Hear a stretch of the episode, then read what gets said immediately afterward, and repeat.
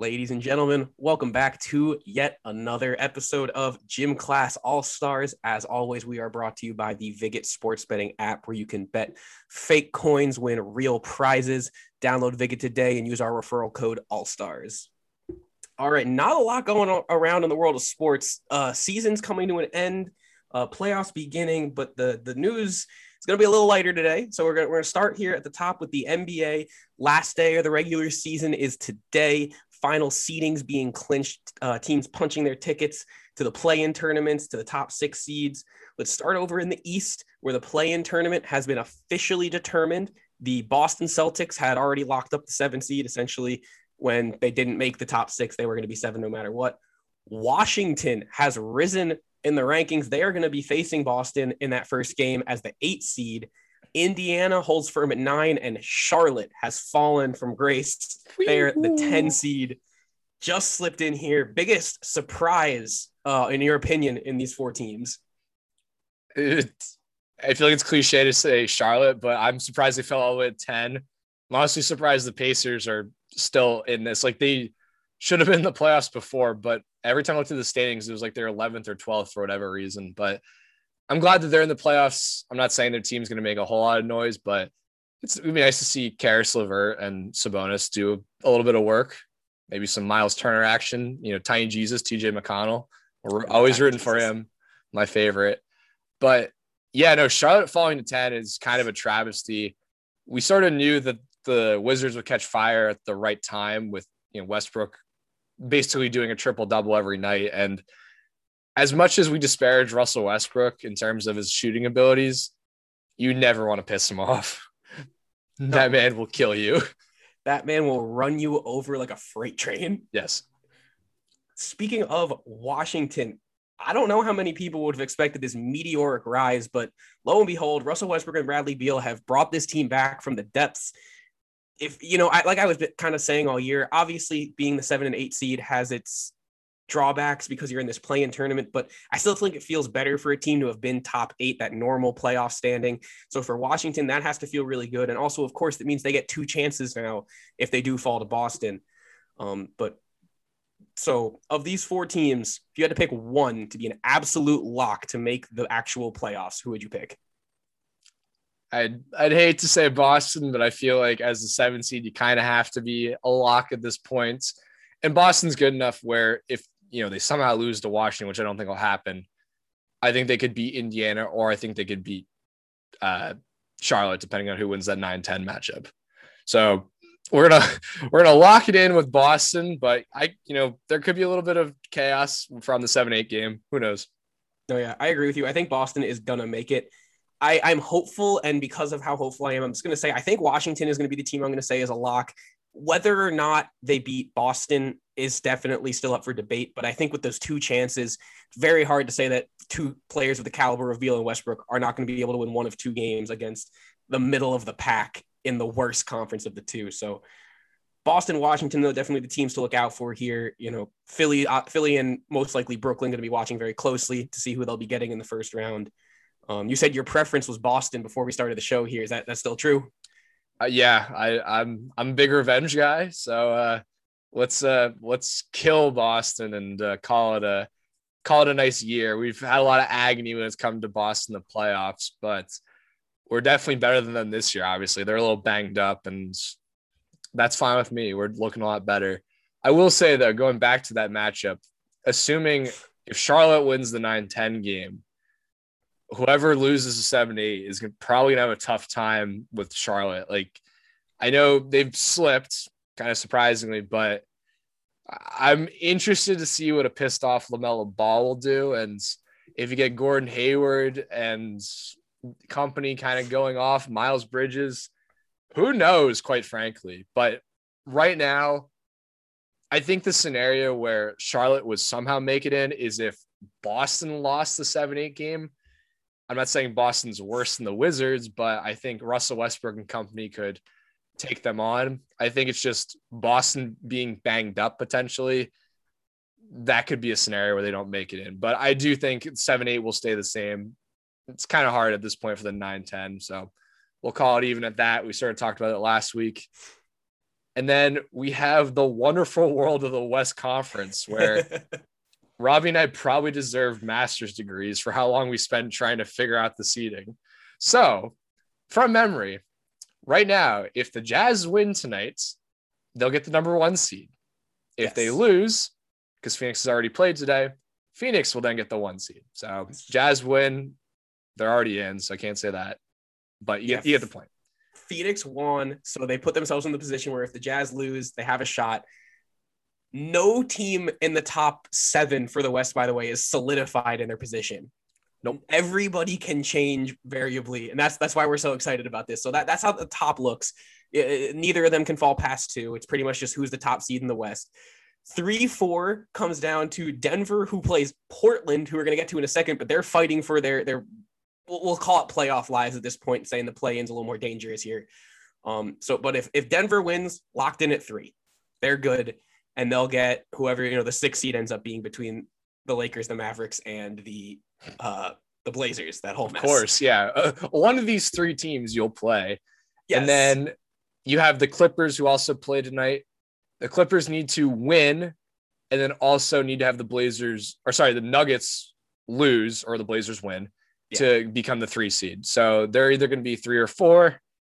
Underneath that is then the Mavericks who let's say if they win they'll stay at 5. So here's the thing. Mavericks are playing the Timberwolves tonight.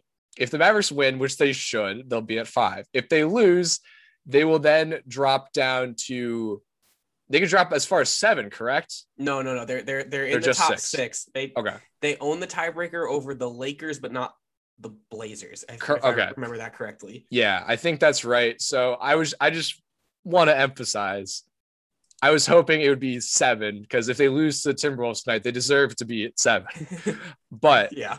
I digress. So yeah, they could drop to six. If they win tonight, they'll be five. And then the Blazers and Lakers are six and seven currently. The Warriors are locked in at eight. Congratulations to them. They won today. They beat the Grizzlies. Grizzlies nine, and then Spurs are 10. So they'll be the last three in the play-in games. Yeah, so six, seven.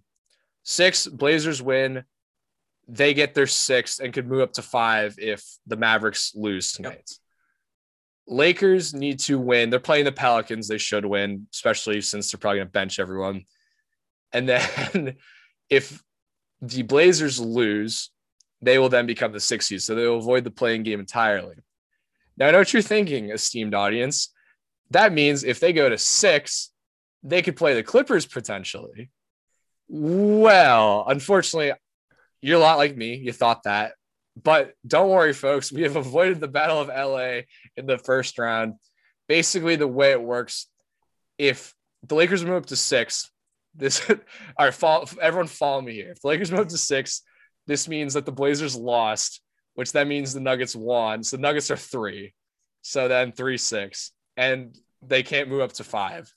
So what this means is Lakers need some help to get out of the play-in game, which is definitely one of the interesting storylines. I personally want the Lakers to fall in the play-in game. I want LeBron. I want to. I want to see LeBron play a full, full schedule, and then win a championship. Then I'll call him the greatest of all time, and maybe I will. Who knows? He definitely has the. He definitely has a little bit of gas left in the tank to do it. Also, though, if he loses in the play-in games, I will then never stop talking about how Jordan could never do such a thing. Let's just pray that narrative doesn't come up for my my own mental state. it's probably for the honestly for the entire sports world like i don't think anyone wants to see lebron james lose in the play-in game just for sanity purposes because he'll never be able to any argument it's about like jordan versus lebron is going to be followed up by jordan never lost a play-in game did he Ever, without fail Uh, you're not wrong. You're, But- you're really not wrong. going off that, you were, we were talking earlier before the show. Honestly, in a world where the Blazers fall to seven and the Lakers get out of the play-in game, which very well could happen, we'll have to you know see by tomorrow. That is an interesting scenario because, like you said, you have Steph Curry and Damian Lillard battling it out seven versus eight in basically a glorified three point shoot off to see who can shoot from the farthest point on the floor. That is an interesting game. I would imagine the Blazers would take it just because they have the guard tandem. However, though, Steph Curry is red, red hot and will drop 50 without a moment's hesitation. So I honestly, I'm torn because I don't think the 7 8 game will be good, but also having LeBron suffer is kind of nice. But as a sports fan, I think we could all agree 7 8 Curry Dame, that is a basketball fan's wet dream. 100%. I mean, there, there's literally a chance that these players combine for 100 points just on their own. I mean, that's how that's how good of two like two scorers Dame and Steph are. I agree. I think if that ends up being the matchup, the Blazers would take it based off. You're right. The fact that they have McCollum as a two, Nurkic might even be the next best player in that series too. Draymond Green, obviously on defense is elite, but offensively he's taken a step down. I think the Warriors obviously still have a chance. I I don't think they have a real chance to beat the Lakers in a one game series. I obviously Steph Curry being the one opportunity they have if he just can blow a casket again. He had 45 points today to close out Memphis and lock in that eight seed. So he's nothing to be trifled with. Nine threes, if I'm not mistaken. Um, but if, if it's Portland, I think Portland would win that. You know, I really wanted the LA teams to end up being able to play in the first round because I, you know, I went on that rant the other week about how I think this LA Clippers team is overrated. But now we're getting to that point where, say, the Lakers get to six, meaning the Nuggets have won, meaning the Clippers are four. That's actually the scenario where the two LA teams could meet in the conference finals. The NBA doing their old sigh of relief here, I think in that in that case that that opportunity is still alive. But as the injuries have piled up, what are the chances you really think we're going to see that? Uh, you know, we talked about it all of last playoffs. Is is there still a good chance that that's the conference finals if you know the the roadmap ends up working out that? No, way? that's a fair point. I I'm a little torn because I know we can never count out the Lakers. And Anthony Davis has been spectacular in his return. LeBron James does LeBron James things against the Pacers. Like he's still as great as ever, despite being was is he 36 or 37 now? He's getting older. He's 37. 37. Exactly. So the interesting thing though is going to be if they're seven, they're going to play the Jazz or the Suns those like that's a such a rough matchup for a one or two seed but it's also obviously a rough matchup for the uh, Lakers in this case because the Jazz and or Suns are pretty deep. The Jazz, I think, are deeper and have more veteran experience. Like yeah, Jordan Clarkson off the bench. Uh, I don't know if Royce O'Neale still starts, but uh, potentially that. I think I think he starts, but they brought in Ersan as just like this really good extra four to have. They have Ersan. Yes, yeah, they do. Let's go. the the charge machine. I've never seen a man take more charges in my life than Ersan. Besides maybe Kyle Lowry, Ersan Ilyasova, just a machine. Also looks like a caveman though, but we'll move past that. that is such a tough. Like I'm curious. Like I could see a world where the Lakers are seven they win their first round matchup against like the Jazz or Suns just because of how great LeBron plays. But like, how fatigued are they going to be? Because I can't imagine them, you know, winning in four or five. It's got to be six or seven at least. Yeah, I mean, so so I think there's a chance, you know, if they end up being seven, there is a chance that they can blitz Utah or Phoenix just out of other, you know, other than Chris Paul, the lack of playoff experience that those teams rosters have.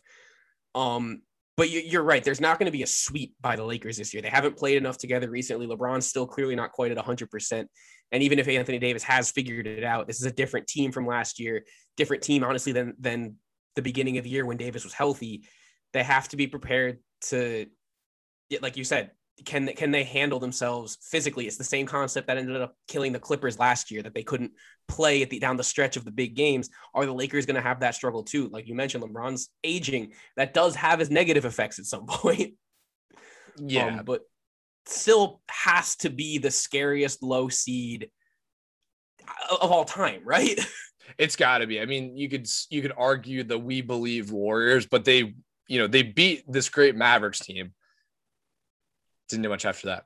Like this team has legitimate potential. Like they're a they're a they're a fake seven seed basically. Like they just kind of slip down there because the West is always so stacked. I do think it's interesting though. I know how a lot of stars have been shifted over the past few years, like from uh, West to East. The West is still the best conference though. I know like the East has a lot of up and coming rising stars, but like the West is still competitive as ever. Like there are legitimately eight teams like that are quite quite good, and even like the nine or tens, like they're still serviceable. Like the East, once you get past, I'd say six. Well, the Heat are like the last team I would say is The definitely the threshold. the Heat are the threshold. Like after that, it's like eh, okay. Like Yeah. the Celtics have name value, but have not looked good this year. You know, Wizards, Beal, Westbrook, kind of the same deal, but it's the West is still scary, which is kind of impressive, all things considered. Yeah, the, the West has just found this way to maintain that, that just the professionalism and the, the skill level.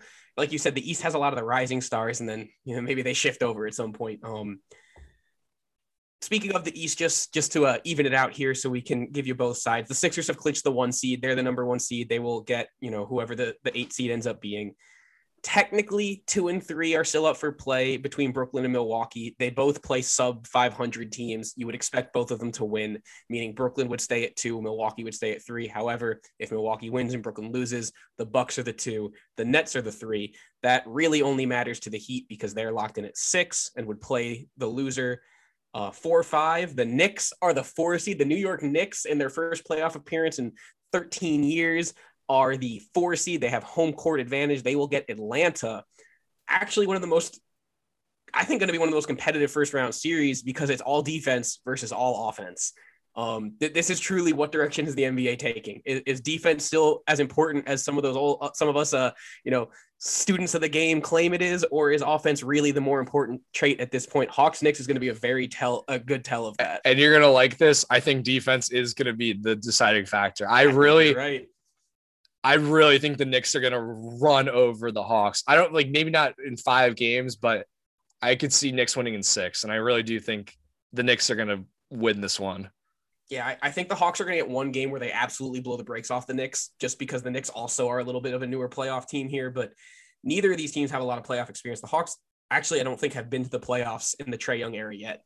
So No, this is their first time. This is the X factor in the games for the Hawks is Bojan Bogdanovic, a hundred percent. Oh yeah, he. I mean, he's that spark off the bench for that team. He is maybe not going to be win the sixth man of the year, but maybe should be someone we consider talking about for that award. I mean, Doesn't he start over. Huerter? I think he does now. Yeah, Okay. You know, the, they went through some roster changes at the end. That's a of the year. travesty. He's not starting over Kevin Huerter. Like nothing against agree. Kevin Huerter either. Just Lots of things against Kevin Huerter on my end, but but like he's serviceable though. Like sure, he can shoot. yeah, I wouldn't start him, but like off the bench, I, I would have him on my team. Sure. Wouldn't you? You love every every possible serviceable role player. You love on the Heat. You talked about 'cause the Heat every best role offseason. players. um, no, you're right. You're right. No, no, no, not too much shade to Kevin just I, I hope in a he year he becomes a free agent. He signs with the Heat and he's like, oh yeah, the red hair Heat. Ooh, he's gonna be perfect for the Heat. I loved him for years. And I'm gonna I'll be upset, but we'll move past I- that. You, you can call me out on that. That's fine. I will say though, I do feel bad for the Knicks and the Hawks because whoever gets that first playoff win and however long it's been, they are going to get swept by the Sixers in the second round, so long as Philly is healthy. I, I, may, maybe maybe each team could steal a game, but I don't see any more than five. I the Hawks would actually get swept. I think the Yes. Knicks would take a game. It's it's gonna come. Here's what's gonna happen. I was hoping that the so yeah, the NBA playoffs do the you know they that's actually bracketed. It's not like if you're the one seed, you play the lowest remaining seed and all that. Uh, so I was actually hoping that the Knicks would play the Nets. And I thought the Knicks would be able to steal a game or two. What was going to happen though is pretty sure Julius Randle will get ejected from a game for punching like Kyrie Irving in the chest. Like that was that was my 100% prediction. possible. We don't get it, which is disappointing. But I could see a world. Honestly, that series, like Knicks Sixers, which I think will be the second round, there's going to be some fighting. Like It's gonna get chippy. honestly, looking back, if Marcus Morris was on the Knicks, like God, it would be a full blown fight. He he would do everything he could to just, no matter how it had to be done, get Joel Embiid off the court. See, but yeah, Embiid's smart enough where he kind of he, like he's like a soccer player where he'll flop around a bit and won't instigate. Ben Simmons is the one who will actually like hurt you. I, I don't know. I watched that Heat Sixers game, and in like the first 10 minutes, Joel Embiid's already getting, te- or, you know, the he, he and Ariza are getting teed up. Then Haslem and Dwight Howard get into it. You know, I, I think it's a playoff mindset, but I think, you know, Joel, Joel Embiid does have to watch that because players are going to go after him. Players are going to try and get him teed up, try and get him to commit flagrant fouls. And he needs to be really, really careful because if he's not on the court, that is the only world where the Sixers aren't going to, are at least going to make the conference finals. They, I promise they could survive without Ben Simmons to the conference finals if they had to. Yeah, Dockers is find a way. What I'm, like you said, though, I'm very concerned about Joel Embiid in the playoffs. Well, as the past few years have went, we'll have one game where he is phenomenal and then two games where he's very much off. It happened a ton in the Raptors series. They lost in seven. Usually in the first round, like as much as I would like to, you know, shit on the Heat, like the first round in 2017 or mm-hmm. 2018, sorry, that playoff series against the Heat, you looked great. But that's because the Sixers were just better than the Heat. Yeah, played in White Whiteside covering him. And then you had either Aron Baynes, who is still the MVP in my book, or Al Horford just decimating Joel Embiid. And then the next year, it was kind of the same way with Gasol. Like Joel Embiid made Marcus Gasol look like an elite defender for whatever reason. And that's not actually a thing. So I'm hoping this year he's had some playoff losses, some playoff experience. Mm-hmm. Hopefully now with also some veteran shooters and Ben Simmons has a bit of experience too, and Doc Rivers, he'll kind of have a little more consistency with him and be a little bit more mentally tough, which is what I'm really hoping for. So if he does that, I think we'll be okay. It'll be probably we'll get to the conference finals and then it'll be a bit of a sweat. So we'll we'll see what happens with that. The East runs through Philly, meaning the East runs through Joel Embiid. A city's entire heart and soul is going to be on that man's shoulders during this playoff run. So good luck, good luck to you and your team. Uh, if we meet disregard that. I will destroy but, uh, you. I will destroy you. well, we, we will have some heated conversation. at ha, this point, heat, funny pun. Ha, got me. Um, yeah, no, that it would have to be a conference finals matchup at this point. So you know the Heat would have to beat the Bucks, then probably the Nets, and then lo and behold, get to face the Sixers. So that'd be a fun little playoff run. But uh, we'll see if the Heat can put something together. Hopefully, just for the sake of us getting to have that banter of of a fun Sixers Heat conference finals. Wait, I don't know how hot it is in Iowa, and it's not really hot in PA here, but like as a side note, I could just really go for a snow cone right now. He was eating a popsicle beforehand, just so everybody is aware. It was a delicious treat. Raspberry, oh, there's just impeccable. Chef's kiss. Ladies and gentlemen, can you believe this guy? all right, that's so that's that's the rundown of the playoffs here. Uh, that's pretty much all that you know is is relevant to the NBA outside of the Hall of Fame induction ceremony. Uh, if anybody watched, really awesome to see Kobe Bryant, Tim Duncan, Kevin Garnett, among many other names, got honored. Um, I'm going to touch back on this when we get to superlatives, but just a great class. Obviously, nice to see greats like Garnett and Duncan, and then to really honor Kobe Bryant in this way was was very special. And also, the next class was announced, headlined by Paul Pierce, Chris Bosh, Ben Wallace, Chris Webber. Some great names getting thrown in there, and Paul and, Pierce. And Paul Pierce. correct, correct. Uh, hopefully, they can edit and adjust. But other than that, uh, great night. Um, but yeah, that, that was pretty much what went down in the NBA. If you haven't seen uh, Vanessa Bryant's speech and you want to cry a little bit, definitely definitely, definitely listen to that out. Uh, great moment when they they put his Hall of Fame jacket on their daughter. I just gotta say, if you saw Paul Pierce's stats, like analogous to who he is as a person. Like honestly, his stats are great and Hall of Fame worthy, but Paul Pierce is a living, breathing example of just like you can have great basketball stats, but just be hated as a man to the point where no one wants you in the Hall of Fame. That's kind of this year, but he deserves to be in it. I begrudgingly say so. Congrats to him. It's Chris Webber. Uh, you you said this earlier. Chris Webber, Webber and uh, Ben Wallace and then Chris Bosh. Ben Ben Wallace. Ben Wall. I hope like in his induction they play a video of just the mouse in the palace where he was like the he punches the guy like almost in the face, but it's because the guy slipped. you missed him. Just Ben that Wallace is a scary man.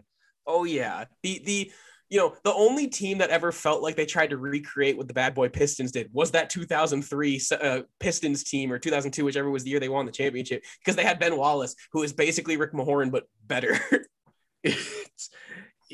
yeah, and essentially, like even though Michael Jordan hates the Pistons, I think Michael Jordan respected Ben Wallace because he knew Ben Wallace would hurt someone. He really would. He really would. Ben Wallace, one of the best defenders of all time. Oh yeah. I like to. Th- well, I I think when I play, I'm more of a Rodman fellow myself. When I get a block, a vicious block, sometimes I'm like, that's very Dennis or not sorry Ben Wallace esque. So great, great defender. It was weird though. He had like honestly probably two years where he was excellent and then kind of just teetered off. Teetered off, some injuries. It, it, it happens, but you know, like you said, one of the best defensive players the game ever saw.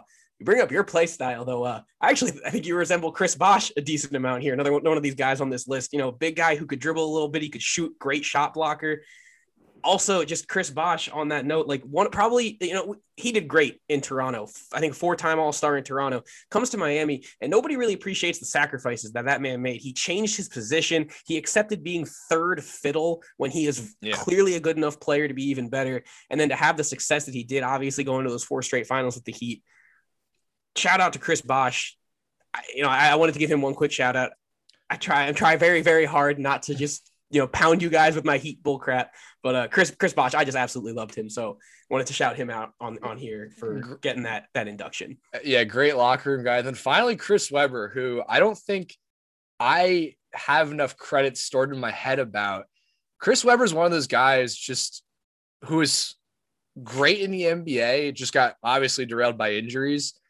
If you look at his stats, they're great. I just kind of forget about him in the grand scheme of things. He didn't win a championship. He was on the Kings team that without um, uh, Tim Donaghy probably would have. You know, there's a lot. You can look up the game six that Western Conference final all you want. A lot of stuff went down. But anyway, Chris Webber had a great career, very much derailed by injuries, but another guy that I would say definitely deserves, if you actually think about what he did and the impact he had in the NBA, probably won't go in the College Hall of Fame anytime soon. Unfortunately, did a lot of we'll call it illegal, but at the same time, it's not because you know he accepted money from a booster to like eat, which I'm not here to preach politics, but I think everyone should be able to eat. That's maybe a hot take. It, may be these days, but I, I think I do have to side with you on that one. Chris Webber, maybe the greatest 2K player of all time. If you ever you ever played, you know, 2K20 is unfortunately all I have, but like he, he's only a 90 overall, but he's actually unstoppable. So uh, also, one of my favorite jerseys that I have is, is the old school sick black Sixers jersey, Chris Webber. That's one of my, right, one of my yeah. absolute favorites. So, uh, you know, love to see Chris Webber in there. Like you said, the injuries derailed him a little bit, but got very, very close to making an NBA Finals with the Kings. Great year with them. I think you know, a couple years with the Sixers. And did, did he play for another team? Was it the, Warriors? Maybe? He was drafted Warriors, Warriors. Warriors. That's what it was. Exactly. Um. So yeah, all four of those guys, top tier basketball players. Again, and Paul Pierce. Uh, but you know, shout out to all of them. We'll be talking about them next year when we get the next class of inductees as well. But uh, that's what we got here for the NBA playoffs on the horizon. Play-in tournament to start tomorrow, or the 18th, I think, actually. And then we'll conclude on the 22nd or 21st, and the next day the playoffs start. We're real close to playoff basketball. That's what I'm trying to trying to, you know, say here to you. Guys. I think it so, uh, starts the 25th. It would start the Tuesday, right? Yeah, I think. think mm. I, I, think the start date is the 22nd. I think that's what I saw somewhere. Oh, so I, am trying to get heat, you know, heat bucks tickets if, if I'm capable of going. So, oh, well, gym this. class all stars IRL. Everyone comes see Ravi and harass him about how his Heat are losing by 30 at halftime. That's what everybody said last year. So I was going to take it and strap. It was a bubble. Eating five, baby. Eating five. I, I, all right. I, I'm, I'm gonna once this play, once this bracket's all decided, I'm gonna have to make a bet with you. I'm, I'm gonna have That's to. That's fair. That's fair. Let's let everything get finalized, and we'll, we'll, we'll get, we'll there. chalk something up. All right. Let's move on here. A little bit more in the news. We're gonna get to hop over to the MLB. Nothing major. Uh, the biggest thing being our Pujols was way. He was, he was actually designated for assignment by the Angels before getting waived and then now signs with the you know NL favorite LA Dodgers. Dodgers, if we've been talking about the last few weeks, dealing with some injury issues. Pujols doesn't add a whole lot of you know utility, but he can play first base and in games where they need a DH, he'll, you know he can fill in there. While players like Bellinger and Seager are trying to come back. Seager about to hit the IL, no surgery, but hmm. going to be out for a little while. They said so. Pujols being brought in, veteran leader, obviously now at this point in his career, just trying to chase rings doesn't really do anything though for the Dodgers. I mean, the man, man hasn't bat 200 in what seems like five years. No, this is like the Nets signing like uh, LaMarcus Aldridge. Like it's it's kind of nice this name recognition. Like it's not a bad signing by any means, but it's great for them because they signed him for I think whatever the vet minimum is. It's like it's a 845k I think, and the Angels are then paying his 30 million dollar salary. So Albert Pujols gets nearly 31 million and the Dodgers pay him less than a mil. He could potentially get a ring. I mean, they're the favorite right now, but have to move. Yeah. Oh, you, boom, beautiful. You're thinking logistically too. We'd love to see that. Oh yeah, no, he's he's just hopping over to the other old the other. They, they even share a stadium, don't they, or do they have separate stadiums? They have separate stadiums. If ah, I right. if my limited basketball knowledge or sorry baseball knowledge serves me correct, I believe they have different stadiums, and I'm I'm pretty sure of that. Speaking of Angels, though, actually, Shohei Ohtani hit a walk-off home run against the Boston Red Sox. Love that. And while it's not really news, because there's not much to it. I think we got to talk about just Ohtani in general. I love pitchers who can hit. Big He's fan. Good. The Joe Blantons, the Jamie Moyers, the Bartolo Colons, and they're only hitting like a home run every once in a while. And then you got some guy like Ohtani who's throwing like 80, 90 pitches in a game, then playing right field and batting is still useful. Like that to me is awesome. He's killing it here. No, he he he belongs in the MLB. He is absolutely. It's crazy to call someone who pitches and, and bats just a utility person, but you know he is maybe the most useful utility player you have. Like you said, you can throw him in seven, eight innings, and he will play finish the game in the outfield, hit you hit you a game winning bomb. You know I don't know if those are same game, but like man, that's impressive. This dude he doesn't play the outfield much. Usually when he bats, he's the DH, but still that you know you don't see that really. You, you see someone like you mentioned, Joe Blanton. He was he wasn't like a hitter though. It was like a, he was just a pitcher who could hit the ball far. He had a very but, famous home run when we needed him to. Or is that yes? Yes. I'm not trying to slander Joe Blanton here. Joe no, Blanton's I know. A, a we'll national slander hero. Joe Blanton. But but Shohei Ohtani is just this crazy hybrid that we've never seen. He he bats, he pitches, and he does them both at a very high level. Man, the Angels struggle you know, with Ohtani, with with Rendon, with Trout, they still haven't quite mounted much success, but you can tell that they have some of the right pieces when you have a guy like Ohtani who's performing the way that he does. I, this man, this guy's going to be something special down the line if he can stay healthy. Yep, and unfortunately, despite all this, the Angels are in fourth in the division, 17-22. But there's a lot of I think if you're an Angels fan, I know of one Angel fan in my life.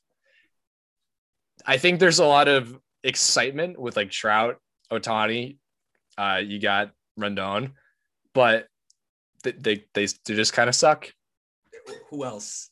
David Fletcher, the dude that's 250. Who's that? exactly, exactly. Is he's nobody. I don't know anybody. I literally that's the only other angel I know, and I just dropped his ass for my fantasy team. It's just there's there's nothing. They, we'd also, as well, you have everyone's attention. We'd like to make a PSA. If you for some reason play fantasy baseball and hate your life like Robbie does, yep. Don't draft any Mets. Robbie was complaining how he lost today because uh, Marcus Stroman gave up some runs, if I'm not mistaken. Yeah, no. So so I was I, I, my team's not great this year. I think I'm one three and one.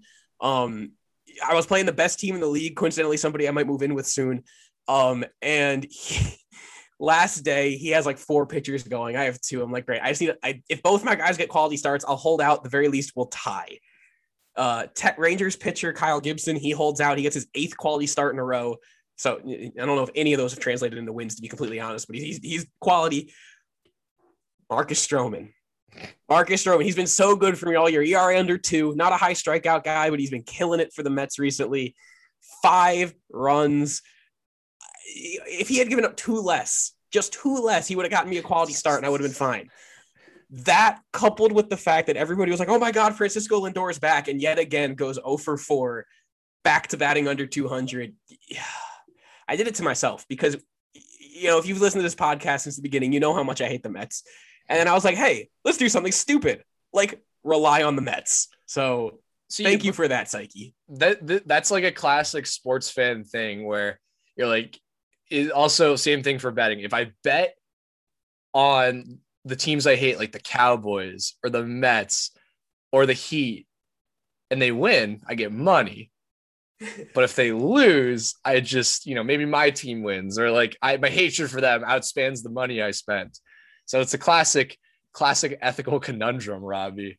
But also, yeah, that, that must kind of suck because uh, fantasy baseball is also kind of, uh, honestly, it's like torture. From the one year I played in it and won the league, and it was kind of torture. And despite that, It- no, it, it's bad. It's it's zero fun at this point, especially when your team sucks. It's just zero fun. Oh boy. Anything else for baseball? I, I guess one last thing: the uh, the Oakland Athletics have now officially opened up the potential to relocate. Um, That's right. They've been trying to get a new stadium deal. City doesn't want to give it to them, so they said, "All right, we're gonna go take a look at some other cities." Uh, so Oakland hasn't had much success recently. I think their most successful endeavor was the, the Moneyball movie that came out. Um, Great movie, by the way. fantastic movie. But uh, so they're looking to relocate. If you had to pick a city for a new baseball team, where you, where would you want to go? I got asked this one time, and like without a moment's hesitation, I said Al- Albuquerque, New Mexico. They're like, why? And I'm like, it's just the first name I thought of. I think they're gonna end up in Vegas if they move. Like, I think I they're gonna follow the Raiders.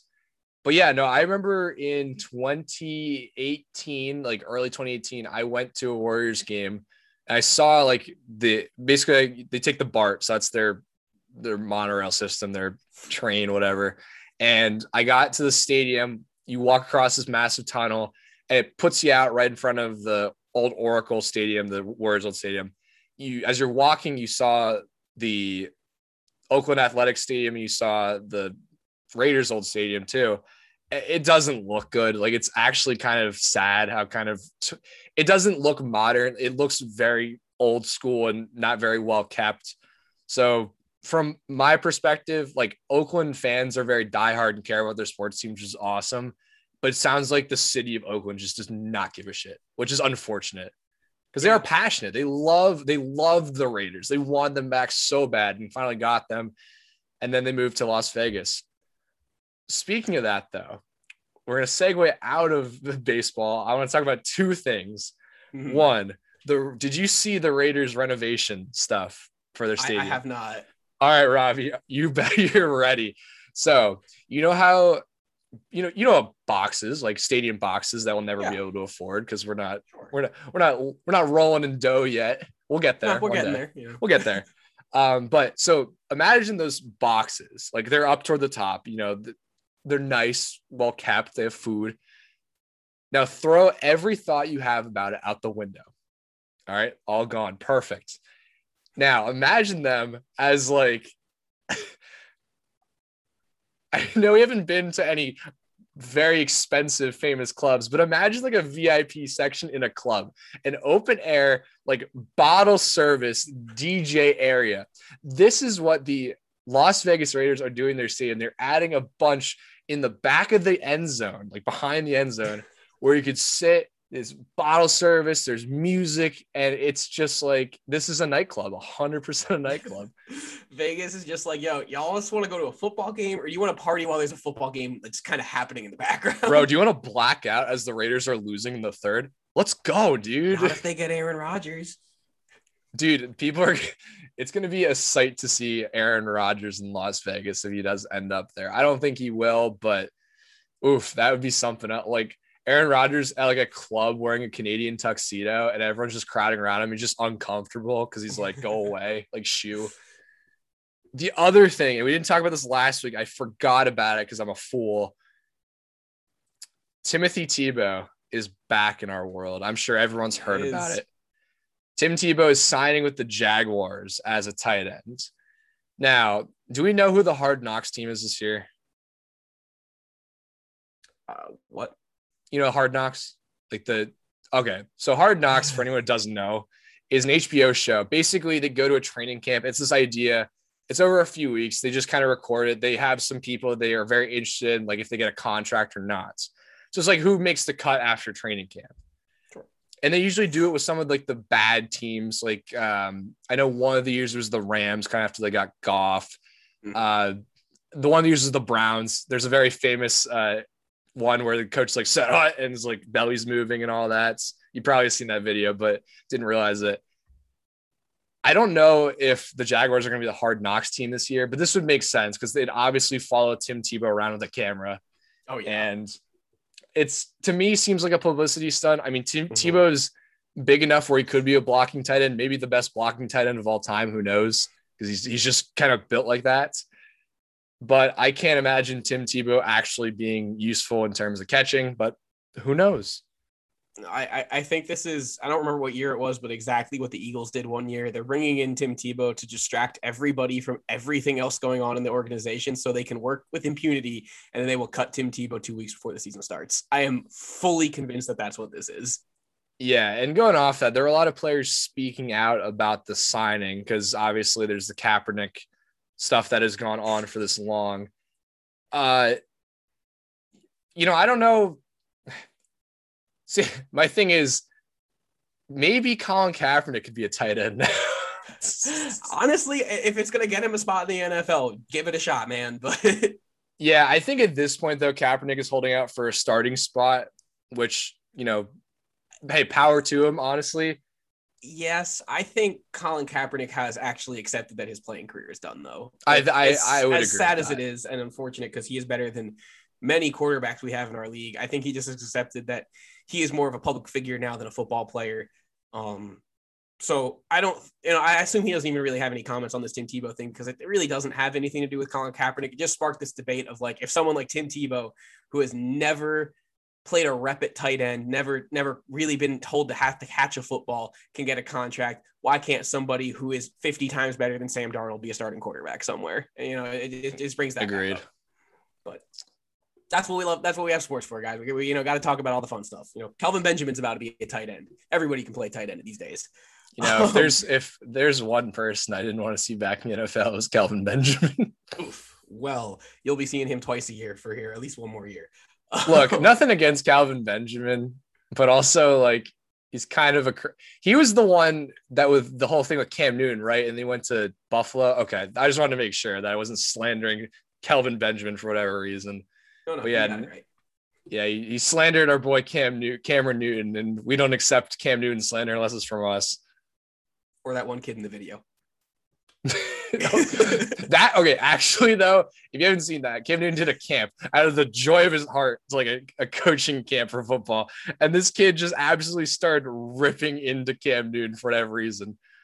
That kid has apologized and like that's been beaten to death, but like here's a thought to everyone for if you're ever in front of a professional athlete do not slander them because there's a reason they're in the professional sports league no matter what it is the worst professional athletes ever your your scalabrinis your your whoever's they're better than you by a million percent absolutely not close no matter how much of a meme you think they are they will kick your ass both your, your like Ross literally and your Brian Scalabrines, all of them. Oh my lord! All right, we don't talk about hockey much here. We're not going to talk much about hockey here, but we are going to mention it as the playoffs have begun. Only two games have concluded so far, at least to when I was doing my notes earlier today. Yesterday, which was also odd, side note, there was both a playoff game and a regular season game played in hockey yesterday. Just a fun fact. I assume just a COVID makeup game for two teams not in the playoffs. Uh, but the playoff game, Washington beat beat Boston, which we're obviously very happy about, as we hate all Boston fans equally and sports mm-hmm. equally. Um, beat them 3 2. That's a two seed beating a three seed. Um, the NFL, NHL playoffs are, you know, they're kind of odd seeding. It's essentially four brackets of of teams ranked one through four. And then they just, you know, it condenses like a normal playoff bracket, but that's how it works. Um, so Washington beat Boston as a 2 3 in the same quadrant. The four seeded Islanders upset the one seeded Penguins four to three to take a one game to none lead. Um, so the winner of those two series would play each other for then a spot in the conference finals. Um, but that, that's the, pretty much the update we have on hockey here. The I'll give you one more. Obviously, though. being oh, one more. Yeah, yeah. There's one just today. The Wild beat the Vegas Golden Knights one nothing in overtime. So Ooh. Wild take a one nothing lead. Kind of a shocker, just because the Golden Knights have been pretty consistent since their since they became an expansion team a few years ago. So a little surprising, but you know unfortunately, we haven't really followed hockey much with COVID, but it'll be interesting to see. Uh, the Lightning and Panthers are playing right now, still 0 0, and then we'll have the next set of games after that. Yeah, no, but yeah.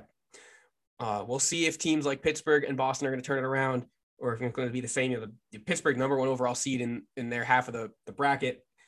That's that's a tough loss game one, especially because it's a New York team. You know, they're they're gonna take that energy, they're gonna ride it. But We'll see if Pittsburgh's able to bounce back. Same with Boston. Same with who, who want you say won the the Wild one. So Wild, if, yeah, Vegas, yeah, see if Vegas can bounce back. we'll keep you posted at the very least on the you know how the playoffs progress and if any major stuff happens, we got you. And of course, we'll let you know when somebody's crowned Stanley Cup champion.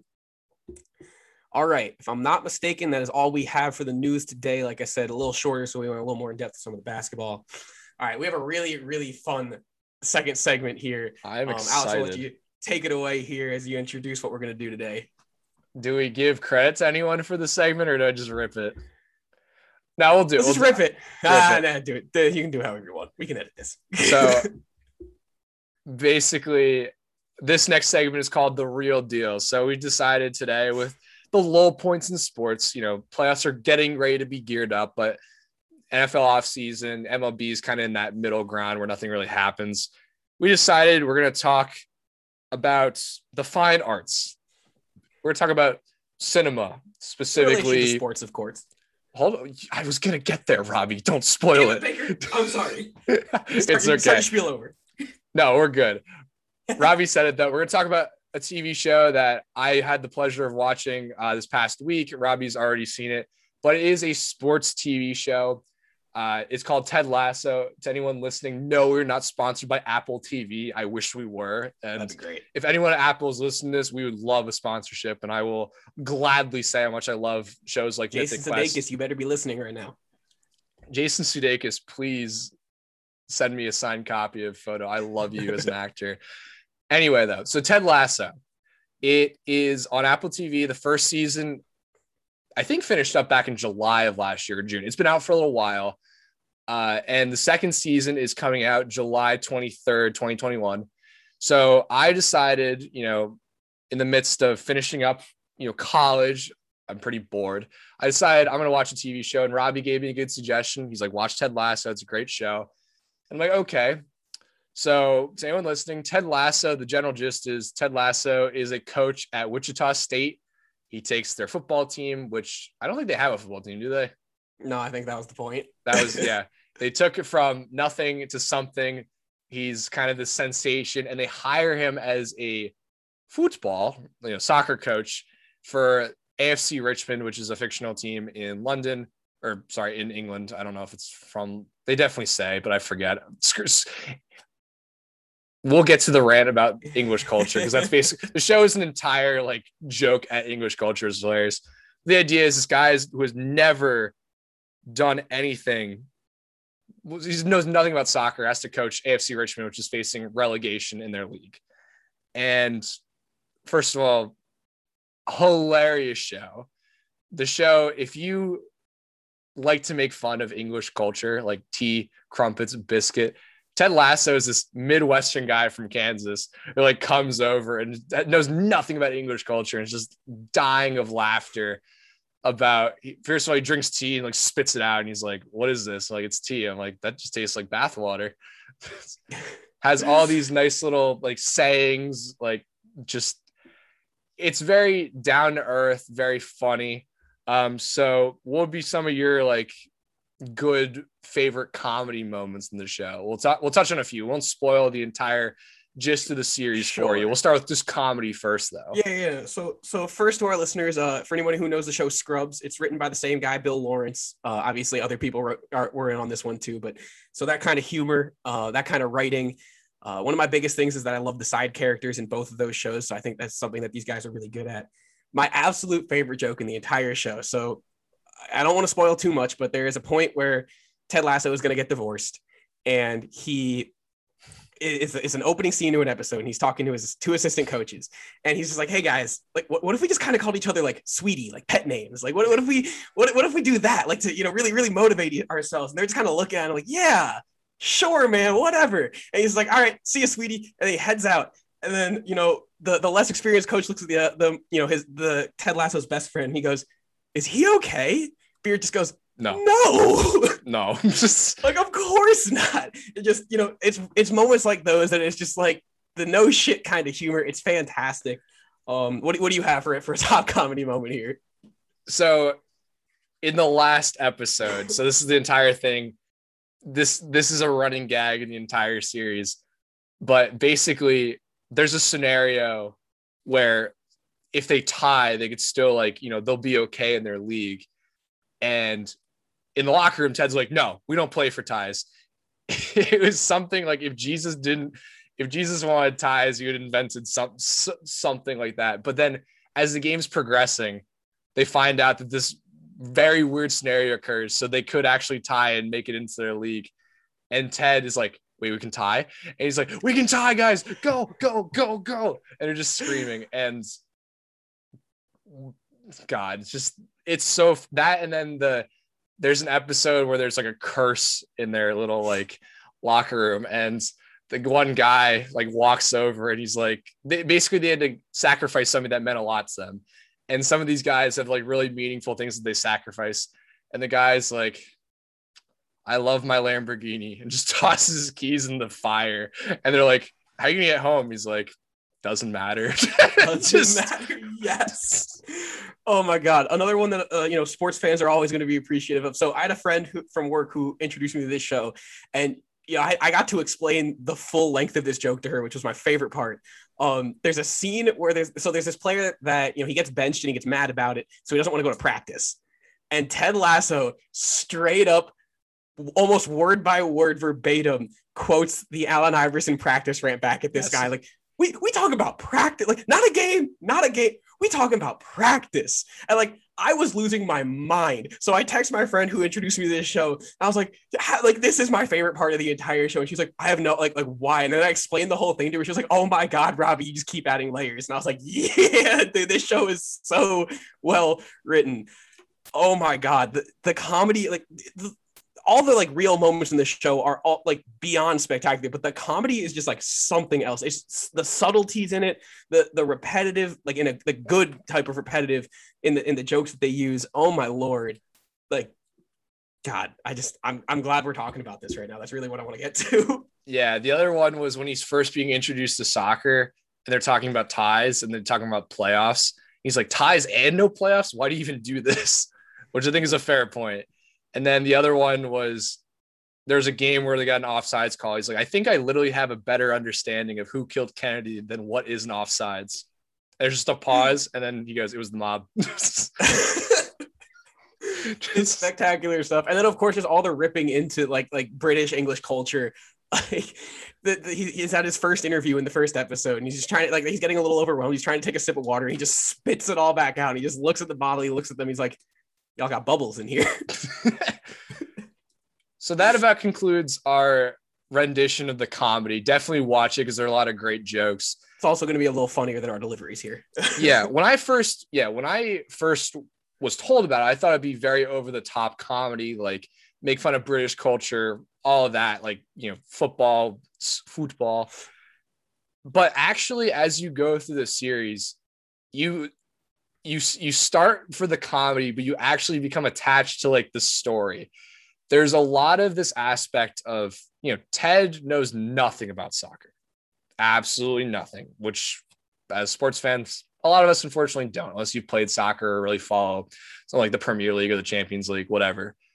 But as you go through the show, this Ted is a coach that really tries to strengthen the team and really make sure there's a bond both you know in the locker room and outside of it. You want them to be better people, which is something without sports I would not be as half half as good of a leader and half as good a person as I am because sports teaches you a lot about working with people from different backgrounds. It's a very diverse thing. Everyone come together to play a sports. And this idea of being able to lead people, to lead by example and to, you know, help out others when needed. And it goes from Ted knowing nothing about it to like everyone's against him. They call him a wanka for like the first six episodes. But finally, you know, you find out he's just a down earth guy. And you really have to, you start to connect them. You want this guy to win, no matter how much of a long shot it seems like, because he's really just a sincere person. And over time, he slowly gets everyone to kind of, you know, turn his way and, you know, becomes a figurehead like for the club and everyone wants him to be the coach, which is really oh, nice. Ted, Ted Lasso really embodies like the ideal coach, the ideal teacher, essentially. Like I, I forget the line exactly, but there's this this theme in the in the show for him that he doesn't care about winning and losing. He cares about making sure that his players are the best version of themselves they can be, the best the best teammates they can be, the you know, giving all that they can for the cause of the team's success. So obviously he does care about winning and losing, but he cares much more about the people that he's impacting. And that, you know, that that just shows up again and again in his character. He's this, you know, this guy who likes to make quips and jokes, make fun of stuff, but when it comes down to it, he's there to make these these guys better. And it's a it's a reluctant group of people, but that that's kind of the charm of the character is that he just he doesn't care if you're not going to buy in right away. He's willing to put in the time, put in the effort, and make sure that you get better whether you like it or not. Yeah, there's a lot of great moments in there where he genuinely tries to help out others. Like he tries to connect with like the owner of the team. Her name's Rebecca, and you, you can definitely, if you watch the show, she's much more of a prominent figure than we're making her out to be. There's like the equipment manager Nathan, who's kind of Nathan everyone loves Nathan. He starts off kind of being bullied, and Ted really takes him under his wing. He genuinely wants to hear what Nathan has because Nathan's seen a lot more soccer than he has. And, you know, gradually grows and Nathan becomes a little more confident who he is. It's honestly one of those things where, to me, and this is more of a retrospective of like college, I watched myself going in as an 18 year old, super unconfident who I was. And I came out of it a lot more confident, a lot more knowledgeable about it. And that's sort of the vibe I got with like, you know, I had people around me to sort of help me out and, you know, be pick me up when I needed to be. And that's sort of what Ted does for Nathan throughout the entirety of the show, who you'll definitely get a chance to see. But really sincere, really great guy. And please watch the show. You know, start for the comedy. I'm, I promise you, the first episode will make you laugh without question. You'll but stay for fast. the entire storyline because it's very well written. There's a lot of moving parts. You know, Ted may be this very laughable, funny guy who's really just trying to make people happy, but there's layers to him. There's, you know, like Robbie mentioned, there's a little bit of the side stuff with like maybe he'll get divorced or whatnots. And there's a lot to it in terms of his personal life kind of creeping in and how he can handle it. So that's about our gist and summary of the show. We wanted to pick out so a major character that we like a main character that we really liked, and a minor character we really liked. So do you want to go first? The a main main character. Yeah. So I get so is a main main character we're talking about like not not just like shows up in every episode, but is like really who the show is focused on. Yeah. Ted La- yeah. okay, first and foremost, Ted Lasso, I can guarantee you is both our favorite characters because we love him so yes, much. we're we're gonna, so we're gonna exclude Ted, Ted Lasso. Lasso in this case because he's like the number one. Yeah he'll he'll be your favorite too, I promise. But like, there's a few main characters. I would, yeah. So someone who's like kind of prominent has a few storylines. Man, they're all so good. I like, like I said, like the, the all the characters in this are just written so well. It's really hard to pick. Ah, man, my friend that introduced me to the show said Roy, and I always think about that. And I was like, wow, that's a really, really good answer. Roy, Roy's like the team captain. I'm gonna pick um I'm totally blanking on her name. The, the girlfriend of the one character, Keeley. Like the Keeley. Keeley is my my favorite main character. She is just like this kind of bright spot in like a otherwise pessimistic clubhouse. Essentially, like one of the main themes is that the owner is trying to make the team lose. The girl, the guy that this girl is dating, is just like this conceited asshole who's incredible at soccer, but it, it just an awful, awful person. Um, and she really does just make both of these people better. And you know, obviously Ted Lasso is doing it too. He that's the whole point of his character, but I think Ted Lasso brings it out of Keeley too, and that Keeley starts to realize that she can impact people the way that Ted can, in at least a sense. She she really becomes friends with the owner of the team. She really tries to get um this this you know douche of a player to at least see the fact that he you know that his actions are affecting other people more than just himself um and it, it's it's really well done because it, it, feels so natural feels so real that like she she tries she puts in the effort when it doesn't work she knows when to stop she knows when she has to push a little bit harder push some buttons and it's you know in my opinion probably probably the best written character in the show other than ted lasso yeah and going off that my favorite major character you know nathan would be the second in this case because i really do like nathan's arc but Roy Kent, so the one Robbie was talking about, sort of the team captain, the team, the he's the he's the veteran, the, that locker room guy holds it all together. Sort of this guy who's had success previously in the Premier League. He is past his prime though, unfortunately, and he when you introduce him, he's just this angry British guy with an unbelievable amount of chest hair. You got to be honest; it's, it, there's a lot. He's a bear. He's a bear, but um, he sort of slowly warms up. You he is like an onion where when he first starts out, he's like get cheeky and just coming after people, yelling expletives that I probably can't repeat because you know we, we, we're we curse in the show, but he he he he does it a lot and is we very keep PG thirteen. He might be rated R. Yeah, he he goes goes at it. But um, as the story progresses, you sort of find out more about him. You uncover it, and it's really good to see. Like his arc, I absolutely love, and you really love his character at the end of it. Even you slowly like his character more and more, but as you kind of see him express himself, it's it's nice to see. You know, when we get to our favorite moment in a little bit here at the end, oh, I got a great moment for you. Sorry, I just had to. All right, and then minor character. Yeah. So this isn't even a question for me. It's Coach Beard. Um, okay. Coach Beard. Some might say he's a main character just because like his role is not just Ted's assistant coach, but his best friend.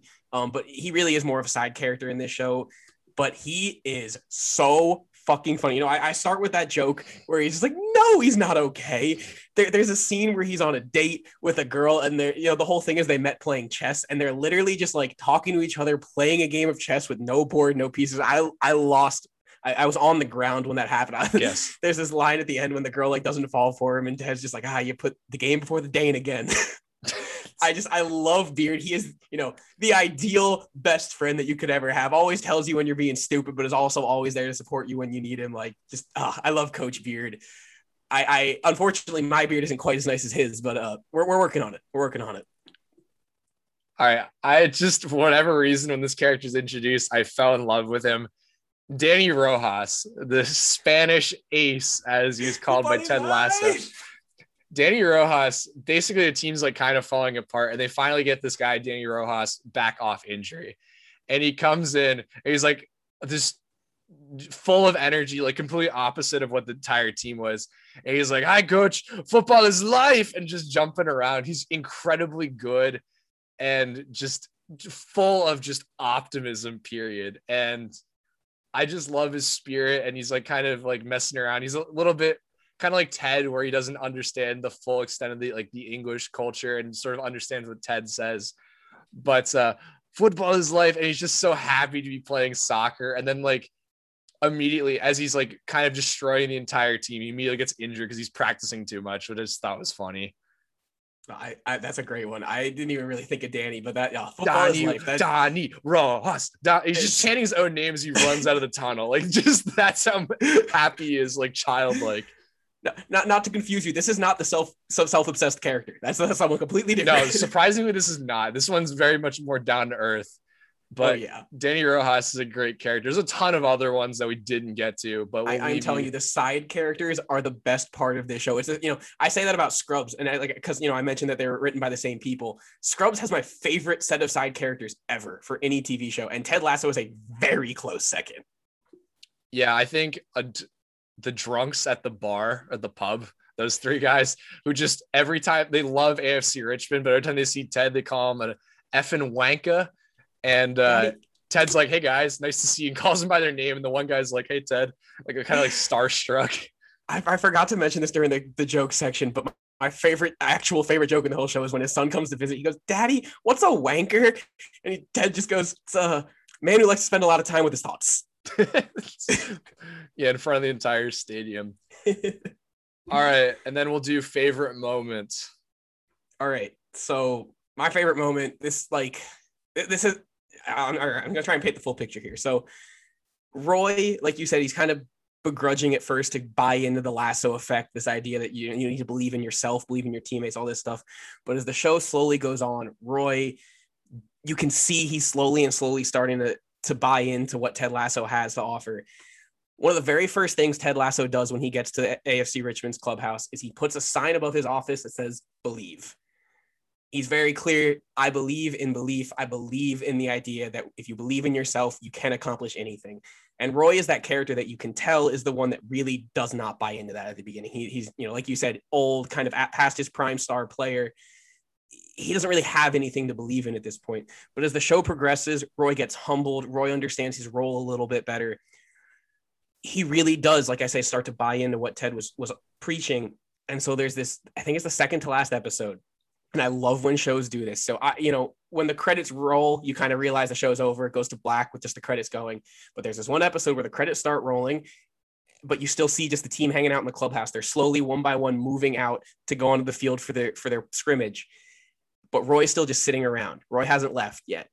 And I'm just like, why are the credits still rolling? Why is this happening? And when the credits stop, Roy gets up for the first time, the first player all show to do it, taps the believe sign, hmm. and then walks out onto the field. That is by far my favorite moment in the entire show.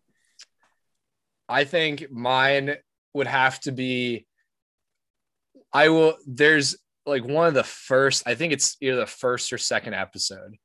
They have this defenseman who's named Sam. He's from Africa. I forget what country off top of my head, but he's been over there. He was very highly touted, very young, and he's just having a hard time adjusting. And they're playing on, you know, they're practicing on the pitch, of course, because you know we know English soccer terms now. And oh, yeah. Sam messes up, and Sam's like, oh, you know, like all, all down himself as as anyone who's competitive has always been. And Roy, um, sorry, Ted calls him over and goes, Sam, like, you good? And he's like, Yeah, yeah, coach, I shouldn't have made that error. And Ted looks him in the eye and goes, You know, Sam, I want you to be a goldfish. Or no, he asked, no, I'm I blew the punchline. He goes, yeah, Ted, okay. or he goes, Sam, do you know what animal has the shortest memory? And he goes, I don't know, coach. He goes, It's a goldfish. I want you to be like a goldfish. And that idea of having a short memory and like, you know, it comes back into play later on. I won't spoil what happens, but that idea and that sort of, you know, forgetting about it, moving on, having that short memory is something that's so important for athletes that we kind of forget about. And, you know, that was one of those like nice teaching moments where it was like, hey, it's all good. Just you know, keep that, doing the best. That's beautiful, and I don't want to make this all about me, but I want to dire- relate this directly to a moment in sports for me when you have to just have a short memory and be able to turn around and make the next shot. There was a game we played our senior year. I think it was our third game. Um, I had been struggling from the field. I think I made like two shots that day. And man, did I miss a point blank layup, point blank at the end of the game. Um, lo and behold, the next shot I took was from three quarters court and it went in and we tied the game as the buzzer sounded. It's really this idea that like even even if you miss a shot that you've made a thousand times, even if you whiff on a ball that you know you should have hit, you just got to turn around and you got to try again, and you can't think too hard about it because the next play is what matters now. The play, the last play doesn't matter at all. So if you have the chance, I would highly recommend getting a 30 day free subscription to Apple TV. I would wait till July because the second season of Ted Lasso will come out, and that. you can binge it. The first 10 episodes are out now, and they're definitely worth a watch. Don't get me wrong, but definitely watch it. It's like even if you have to pay, like if you used your free trial, it's worth it. Paying five bucks to watch it, I would do it in a heartbeat, and I probably will because I think mine will run out. But you got to do. I, I absolutely but definitely one of the best shows I've seen in a little while, and it's not even close to done. They have the second season coming out. They have slated for a third season already. Oh, like yes. they already signed it in, so we'll at least get another season of Ted. And uh, yeah, I'm looking forward to it. Yeah, huge fans. Like we said, definitely give it a watch. Season two trailer is out. You want to give it a look, get a little hype for it. Again, we, we you know these last 15, 20 minutes we, we've been preaching it, so I don't you don't need to hear anymore. But uh, Ted Lasso, everybody give it a watch. And as always, we are going to end the show here with our regular five superlatives. We will start with the MVP. Alex, who was the best player or team for you this past week? I'm gonna I'm gonna be a little bit zany. I'm gonna say J. Cole. Ooh, all right. And not because of his play. He played today in his uh sorry, his league. He had like three points, like a few rebounds, whatnot. So he had a nice putback in like 18 minutes. So not not too shabby played reasonably well in his debut, but also for his album that dropped, it's quite good. Not gonna lie. So I'll give you the MVP. You both on and off the courts. Definitely, definitely check that out if you like rap. Uh, J Cole to me is one of those rappers. I sound so white saying this and I hate it, but it's just like I I enjoy his music. I think it's very well crafted. And this one has features on it. That was a big staple of J. Cole. Never had features on his albums. This one does. There's this. Let me find the one song I have that I really enjoy. Yeah, God, Ja sound, Morant a nice shout out. That that is that song. It's called. Oh, um, nice. Uh, it's it's off. It's called the album's called the Off Season. There's a song called um, My Life with 21 Savage and Morray. That song has the Ja Morant. He's like, I'm. Uh, it's like something Grizzly. Call me John Moran or something like that. Gr- great album. Definitely listen to it. It's, all right, I'm gonna stop talking because I what was your MVP? no, no, no, you're good. We we respect all MVPs on and off the court here. um, I'm a little begrudging in my MVP this week because I hate giving it to New York sports uh, players, but Aaron Judge cannot be overlooked for what he's done this past week. He was on ice ice cold streak heading into the last six seven games, but in his last it's six games because he missed one game this week. Um, eight runs, five home runs, six RBIs, and a 571 batting average. That includes today. He is red hot for this Yankees team, who their bottom half of their order struggles. So a lot of their runs really come from one through four, one through five. And he has been delivering this past week for the red hot Yankees. Um, again, I don't love shouting them out, but Aaron Judge, I mean, you're an absolute tank. I mean, six or excuse me, yeah, five home runs in six games. I think it's four in the last three days. He's going nuts. Got got to give that man a shout out. So uh, hats off to Aaron Judge, and for the sake of one of my fantasy teams, please continue to do this. but I do not believe a 571 average is, uh, you know, sustainable. But we hope. All right, gonna move on to the most disappointing team of the year, or team of the year, maybe uh, team of the week at the very least. Uh, for me, I said I was to rip into them earlier. The Chicago Bulls, uh, the idea that they traded for what I'm to say is a quote unquote all star in Nikola Vucevic and then actually got worse after that does two things for me. Number one, it proves how inept and awful the Chicago Bulls organization is, is they had two all stars that, unlike other teams with two all stars, such as Washington, could not get their team to the playoffs. And two, completely and utterly discounts the fact that Nikola Vucevic was an all star this year. I think that's you know very clearly been the mistake. I know the Heat struggled, and, and, someone like Bam maybe didn't necessarily deserve based off their standing. But again, the Heat were higher up in the standings than the Magic when that was released. Um, I think it's ridiculous. I have nothing, no real gripe against Nick Vucevic, but like the Bulls clearly struggled. They obviously, like I said, got worse once Vucevic came on. I'm disappointed because that team should be in the playoffs. They should be a fixture at this point with how long this core has been together. They, they suck. They, they need to overhaul. They need to trade Markkanen. They need to consider trading LaVine. They got they, they got a lot of work to do this offseason. Yeah, LaVine. I don't know if you trade LaVine, but you can definitely obviously get a lot of assets for him. But yeah, I was wrong about Markkanen. He's he's he's been playing very very poorly. Uh, so my most disappointing. this one's tough because there's a few. I think to be a little bit zany, I'm going to go with Chelsea, the Chelsea Football Club. Got beat by Arsenal, and as like a passive Arsenal fan, that doesn't happen. I only like him because my friends do. But um, they lost the FA Cup to Leicester City, which, if anyone knows anything about that, please let me know because kind of where I'm at. But something something championship they lost to Leicester City. Now, what I will say though is Chelsea does have a chance to win the Champions League, which is like the best of the best in terms of you know trophies. So, could this be a turnaround? Maybe we'll have a return of the king in a few weeks definitely could happen, but we will have to see. Right now, Chelsea pretty disappointing how they played in the past few days. Yeah, struggles. We don't talk about soccer much, but uh, we'll bring it up when it's important. I'll slander a soccer team. I'm on, I'm, on, I'm on Ted Lasso high right now. So. I was about to say Ted Lasso is essentially 10 episodes of just slandering the idea of football slash soccer. So you know, you don't call them cookies here, you call them biscuits. Um, bad boy of the week. Who's a bad boy in your opinion, Baker? I think going off the little rant I had earlier, Shohei Ohtani just been a bad boy, showing us that pitchers can hit. If there was a world like you know Pat McAfee, like kick punters are people too. Like Shohei Ohtani is like pitchers are batters too. Like I love how he plays like all nine innings, even if he's not pitching. Like that to me is awesome. Like playing as a DH, just he's playing. He's not okay, he's not Mike Trout. He's not batting 400, but he's killing it right now, and I, I'm I'm rooting for him. I love it. Yeah, no, like I said before, all here for it. Um, my bad boy of the week actually was going to win three different awards for me. I brought it back down to just this one, just for the sake of diversity. Uh, Steph Curry is one bad, bad man. 45 points on nine threes in a clinching game to get his team the eight seed, meaning they have two shots in the play in to get into the actual playoffs. Like we said before, Steph Curry is on an absolute tear and he can rattle off 40, 50 points like it's absolutely nothing. And it is just his job because that's what it is. Steph Curry has been one bad man recently and basically his, his entire career. So that, that, that's the my award winner, and it wasn't even close this week. You've been a bad boy, Wardell.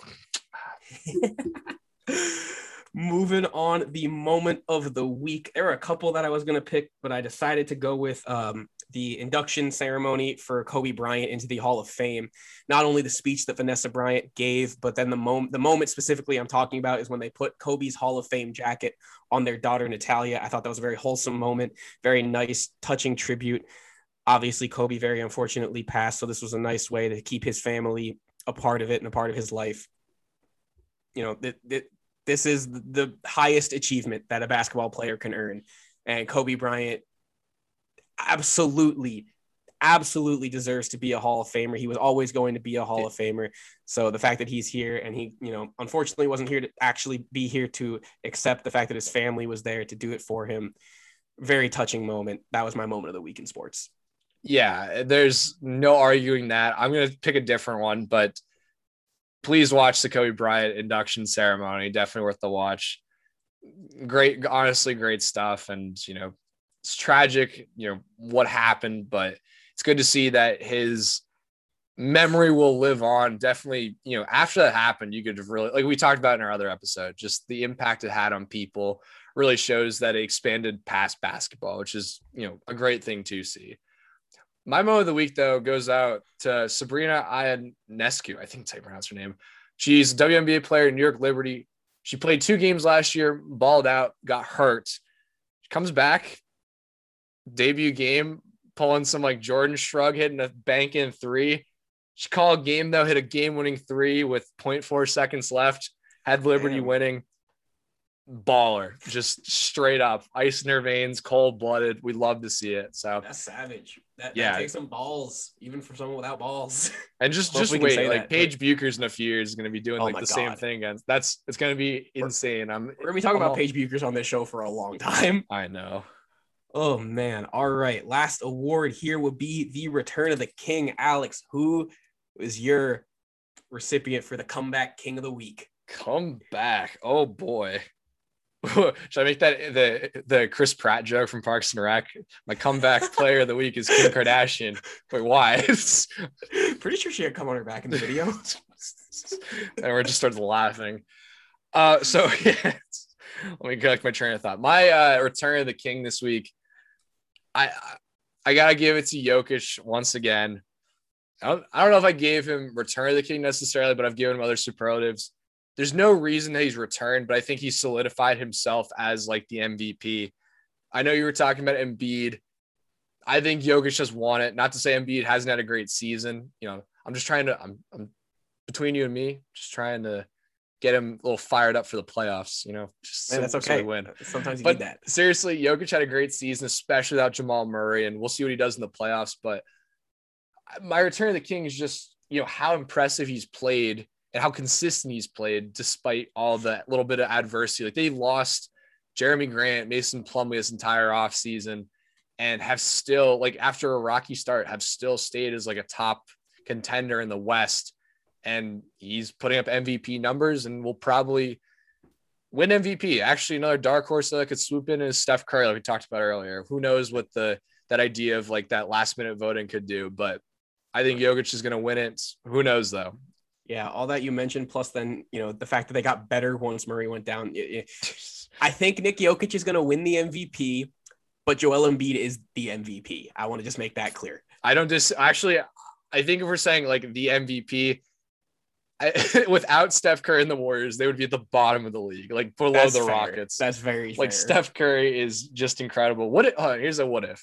What if Klay Thompson, like midway through, like they're playing game against the Lakers? I'm going to say that the Lakers lose tonight or whatever. There's a seven seed. Yeah. What if Klay Thompson just rips off his boot and like walks in, like does the whole like Kane the WWE thing where he like stomps his leg on the ground, just like is ready to run the court? They, the Warriors in, are terrifying. They, they stand him in the th- in the corner and they just say, "You don't move all game.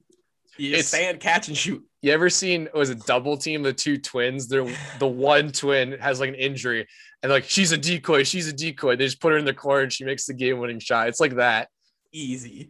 Easy. Steve All Kerr, right. please watch a double team before you play or do playing game. Klay Thompson exactly. be a very possible asset. Huge. Did change the game. My return to the king is the king himself. LeBron James came back from injury, helped the Lakers defeat the Pacers.